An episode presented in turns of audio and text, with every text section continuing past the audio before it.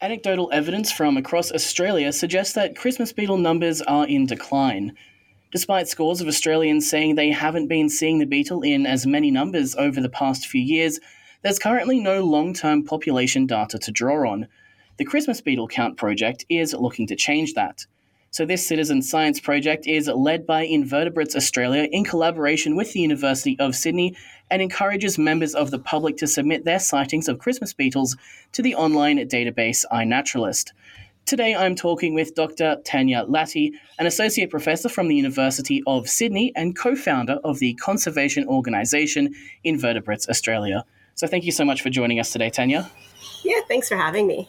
So I saw on your University of Sydney profile that you research swarm intelligence, actually, which is really cool, and the behavior of Australian native bees. So what interested you about Christmas beetles? Yeah, so I moved to Australia about 15 years ago from Canada. And as soon as I got here, I got here around November, and people kept telling me, Oh, you're going to love it. At Christmas time, all of these beautiful, shiny, giant beetles are going to arrive, and it's going to be wonderful. And I was super excited because what's cooler than have a, a Christmas celebration that includes beetles? I mean, that's great. Um, unfortunately, in the 15 years I've been here, I've seen maybe a handful of Christmas beetles. And people keep telling me that, yeah, no, there used to be heaps and something has changed. And, you know, if one person tells you that they have memories of there being lots of Christmas beetles in the past and fewer now, you think, well, our memories are fallible. You know, often we remember things as being bigger or more abundant when we were children than they are now. But it is such a universal memory across almost everyone I talk to who's been sort of in the same place for 30 ish years will have told me that there's been a decline. And when you see that kind of consistency, it makes you worry. So I thought was okay, let's find out what's going on. And when we started um, Invertebrates Australia, we thought it would be a great project because, you know, Christmas beetles are you know, they're kind of a gateway beetle. Everybody kind of loves them. They're they're harmless. They're beautiful. They're associated with this cultural tradition that we have of you know Christmas beetles and Christmas. Um, but we realized that there had been no long-term population numbers that had been taken. And so we actually don't know for sure that they've declined. We can't say officially that that's the case because we don't have the numbers to support it. And so our we thought, well, this is a perfect project for community science to get the public to help us because we don't have the person powered across the country looking for, you know, these 36 different species of Christmas beetles, but we can ask people to be our eyes on the ground. Yeah, because, you know, I remember having seeing them everywhere as a kid as well and nearly everyone I've spoken to has agreed that they've been seen less and less over the years and I think the last one I saw might have been in 2021 and it was quite large as well how come this isn't enough to definitively say that they're declining? Yeah, so from a scientific perspective, if you want to demonstrate that an organism or an, anything is going into decline, what you need is to take measurements from preferably the same place, the same way, the same time, year to year, over a long period. The reason you need to do that, there's a couple. One is that insect populations are naturally kind of up and down. So seeing fewer one year doesn't necessarily mean it's an actual sustained decline. It could just be a bad year for them. Similarly, when you get a high year, it doesn't mean that things are coming back. It could just be that particular year. So you need consistent data. The other problem is, again, our memories are not always great. We don't know for sure if what people say they remember as Christmas beetles are actually Christmas beetles. They may have been some other insect that they were told was a Christmas beetle that isn't really. Um, and again, our you know when we remember things from our childhood, I remember all sorts of things. I'm pretty sure never happened. So you know, it's really hard to figure out whether those memories um, are accurate.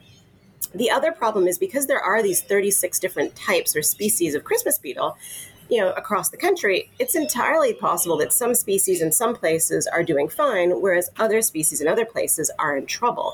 Uh, and that's very hard to pick out from people's memories because most people wouldn't be able to tell you which species of Christmas beetle they saw. I might not even, if I was thinking back to 10 years ago, I wouldn't have been able to tell you what, which species I saw. So for those reasons, we we can't just use people's memories to, to show that decline. And so, because we don't have this population data, we can't really consider them as endangered, can we? Exactly. And not only that, we can't even start to think about what we should do from a conservation perspective because officially there's not there's no decline. There's no evidence, official evidence of a decline.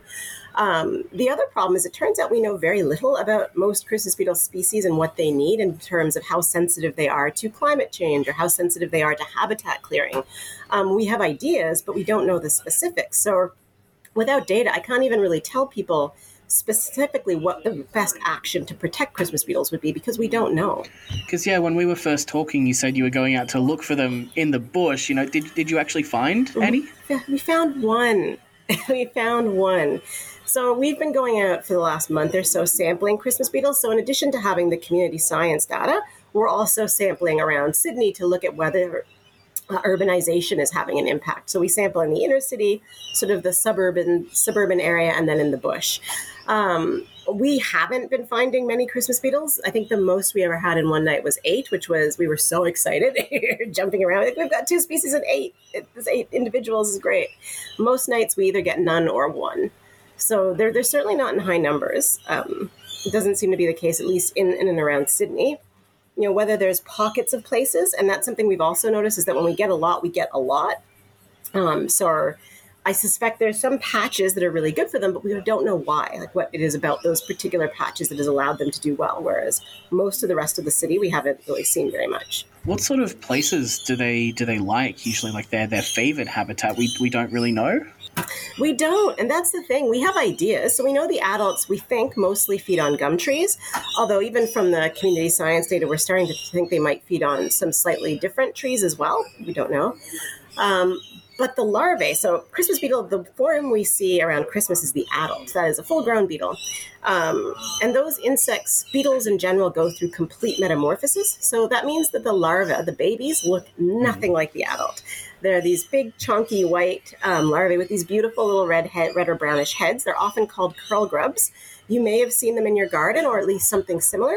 Unfortunately, of the like 2,000 species of scarab, which is the bigger group Christmas beetles belong to, all the larvae are pretty much identical. So it's really hard when you pull a grub out of your garden to go, oh, Christmas beetle versus, you know, fiddler beetle or some other type of, of beetle.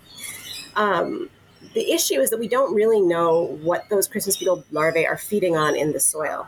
Um, they could be feeding on particular plant roots. They could be feeding on just um, decaying organic matter. They could be feeding on um, decaying wood. Uh, and depending on that very specific feeding requirement, that changes you know, where they might be happy living. Uh, um, I'm even starting to suspect that some species have very different larval feeding needs than other species of Christmas beetle. And that might explain partly why there are some species we currently see in the city quite a lot, and some we're only seeing in like much bushier habitat. What challenges do we have now that we're, you know, only just now starting to look at the population? It's it's much harder to get this data when there's not as many, isn't there? Exactly. If ideally we'd have a time machine and we could go back 40 yeah, years if only. and start because we don't even know what normal is. That's the problem. We don't know what the number of christmas beetles per species should be. Um, and so again it's hard to know if there's a decline. If we have no idea how catastrophic that decline is. It seems like it was probably pretty bad from what people describe and from what we can get out of like archival newspapers and things. But again those are not we don't know. Um, it also means, you say, because we can't get good numbers, it's going to take us more years of sampling before we have enough data to be able to look at those sorts of patterns and say, okay, this species is clearly sensitive to urbanization and, and this species isn't. And then for determining the larval diet, to do that, you need larvae. um, and right now, we don't have enough of any species that we've caught in enough numbers that we could try breeding them to then, you know, look at what the larvae would prefer to eat. So, yeah, it, it's really difficult. I think the scary thing for me is that Christmas beetles are probably the easiest of the insects to work with from a conservation perspective because they're big, people like them. You know, they're relatively easy to photograph, so we can ask people to submit sightings. What worries me is that you know there are so many other insects that may have gone similarly had a decline or had problems but they were too small or too inconspicuous for us to know so the christmas beetles are kind of the canary in the coal mine i suspect how do we, you know, we, have got the iNaturalist, we've got this conservation project that, that you're working on. How do we get people more involved in it? yeah, I think spreading the word, so just talking to your friends and telling them about how awesome Christmas beetles are and how how unique they are. I mean, we talk often about, you know, koalas and kangaroos and platypuses being like our animals. Well, so are Christmas beetles. Almost all the Christmas beetles are only found in Australia, so they're they're our beetles. You know, they're part of our shared natural heritage, and that alone should be something that makes us want to protect them. Um, So telling people about that, just getting people to keep their eyes out uh, open to see if they see Christmas beetles. Um, joining the project on iNaturalist is great if you want to get updates, and we also have mailing lists, so people can just Google Christmas beetle count, um, and you should be able to find links to our mailing lists and to our project. Uh, submitting sightings, obviously, if you see a Christmas beetle, please, please, please submit it. Uh, even if you're not sure if it's a Christmas beetle, that's fine because the app we're using is called iNaturalist and it's actually a global biodiversity website. So it's not specific for Christmas beetles.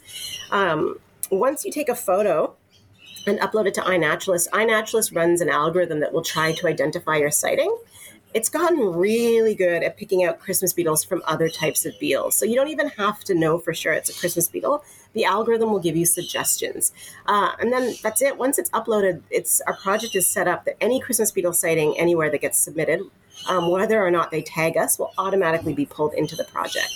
Um, having said that, if you see some other interesting insect, submit it too. you know, it won't go into our project, but we desperately need more information about our insect biodiversity, and we, we don't have the there are not enough entomologists in this country to do it. Um, like just for context, 80% of our invertebrate species, so animals without backbones, like insects, have no names yet. We don't even have a scientific wow. name. They haven't been officially described. So we are so on the back foot um, for insect and invertebrate conservation in general and they're very much like the base stone of the whole food web. You know, if, they're gone, everything else topples. No, they're literally almost everything. So 95, 95% of animals are invertebrates. So things like mammals and birds and reptiles, which get all the attention, are a tiny fraction of animal animal life. You can't say you're an animal lover unless you love invertebrates because on average everything's an invertebrate basically. So yeah, just I guess it, submitting those sightings is really helpful for, for a lot of different species, including the Christmas beetles. You can also do things around your home, uh, your property, whatever you have, to help. Um, really important in home gardens to try as best you can to not use insecticides. And I know it's hard. I love gardening. I have a beautiful garden. Um, I know it hurts when you lose plants to insects, but at the end of the day, most of us gardening in our homes are not doing it as part of our livelihood. We're not we're not dependent on that food to survive. It's a hobby, and maybe a hobby we love, but it's still a hobby. Um, and I think we do need to take that step back and ask, what should our hobby cost? Because right now, it's costing us huge numbers of species if we don't take those steps. And so there are lots of different techniques you can use to try to reduce your insecticide use. And look, you might you may lose some plants. I can't guarantee you that you won't lose something, but that's part of the process, right? We're gardening in an ecosystem. Uh, and usually, when we stop using those broad spectrums, we'll get more predatory insects coming in, which can help to maintain kind of a stable, a more stable balance than once we start using insecticides and we knock out the predators and our problems just snowball. So, you know, reducing that insecticide use, you know, is, is pretty important for our home gardens. Yeah, for sure. You know, we have to look after look after these species. And I've just noticed that you're wearing a Christmas beetle shirt as well, which I love so much. It's uh, no, it's really cool. Thank you. I quite like this yeah. shirt too. Well, thank you so much for, for coming on it and sharing about Christmas beetles. I hope this has really inspired some people to go out there and, and download iNaturalist and share their stories of, you know, waking up in the middle of the night and there's a hundred of them hitting the window or picking one up out of a bird bath or something and just, yeah, really getting involved. I think it's really great to have more citizen science projects like this. Yeah, and, and this is really, I think, the golden age for it. Like their phones are good enough now that we can get the pictures. We've got apps that make it really easy. So, um, and just to really point out, like this isn't just this. The pictures you take don't just go into nowhere. They can be really valuable. So from last year, we had four observers submit sightings of Christmas beetle species species that hadn't been seen in decades. Um, one of them was the first live picture ever of that species. The only other specimen had been a dead one. So you can have pretty remarkable discoveries without even really knowing it just by taking these pictures. So yeah, it's, it's well worth it. yeah. And for people who do want to go out and, and have a look and try and actually mm-hmm. find any, you know, what would you recommend to look out for and be aware of while doing that? Yeah, so if you're out during the daytime, they're they're nocturnal, so they're really mostly flying around at night, but they're terribly clumsy. So often you'll find them on like footpaths or just kind of by the side of the road on their little backs. Um, so just kind of look down during the day. I think you'll find a bunch just kind of hanging around. Um, it's kind of sad, but if you do see a dead one, you, you can still submit that as a sighting. They don't live that long as adults, so um, we can still identify them though, which is still useful. Uh, if you're at night, look around lights because they are attracted to light. That's how we sample them at night. We put up big tents with a bright UV light and then we catch them and mark them and let them go when we catch them that way. So, keeping around porch lights and things, uh, also a good place to see them. Yeah, and is there anything to look out for? Like I know there's the around Armadale for sure. We've we've had a lot of really tiny ones that people are thinking are, are baby Christmas beetles, but they're you know I think they're actually called nectar scarabs. And you mentioned in one of your articles that Argentinian scarabs are being mistaken for Christmas beetles. So how do we tell them apart? Yeah, so Christmas beetles in general, not always, but most of the species are quite big. Like you, you see them coming and you go, "Whoa, that's a big beetle!" Like they're they're they're fairly sizable. Um, there's no such thing as a baby beetle that looks like a beetle because a baby beetle is a larva. It doesn't look anything like the adult. Um, the things I look for, um, Christmas beetles tend to have sort of a rounder, very kind of clumsy body shape. They're just they're so cute, adorable. They have this little scoop snake, scoop shaped face or schnoz, my friend calls it. So it kind of looks like they've got a little duck bill, you know. Um, and then their back legs tend to be quite thick. Um, like I always, I joke that they're like a beetle that's never skipped leg day. Like they've got big, thick back legs compared to the rest of them. Whereas if you look at something like the nectar scarabs or the Argentinian scarabs, they've got quite skinny, almost dangly legs. Um, really the easiest thing to do is just look at a couple of pictures of Christmas beetles because once you get your eye in, it's relatively easy to start picking them apart.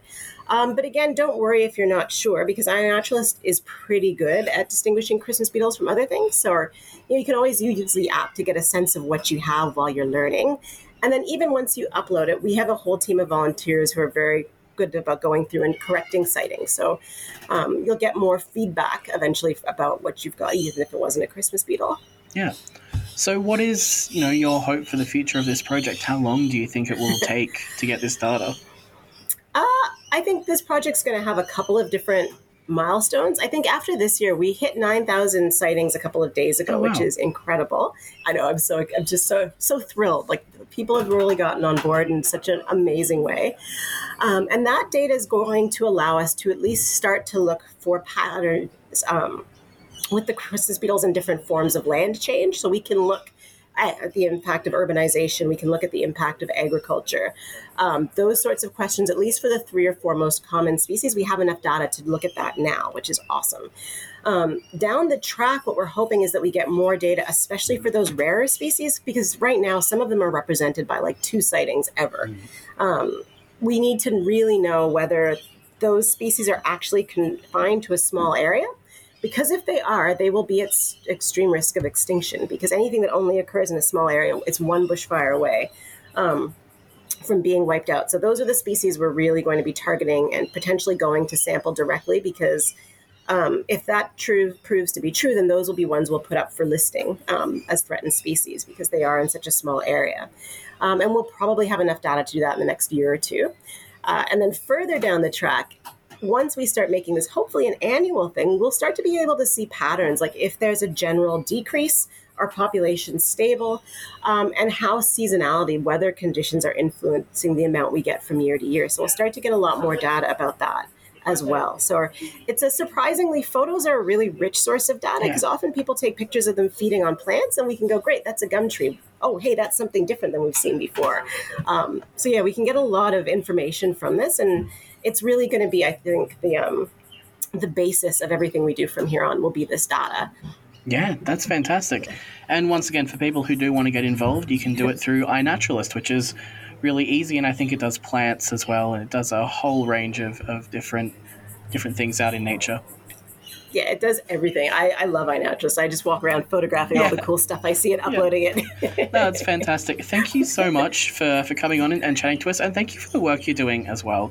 You know, oh, we, re- we really do need people out there who are championing the, the small critters like this, especially, you know, the ones that people overlook a lot. So, yeah, thank you for both, and thanks for coming on. Oh, thanks for having me.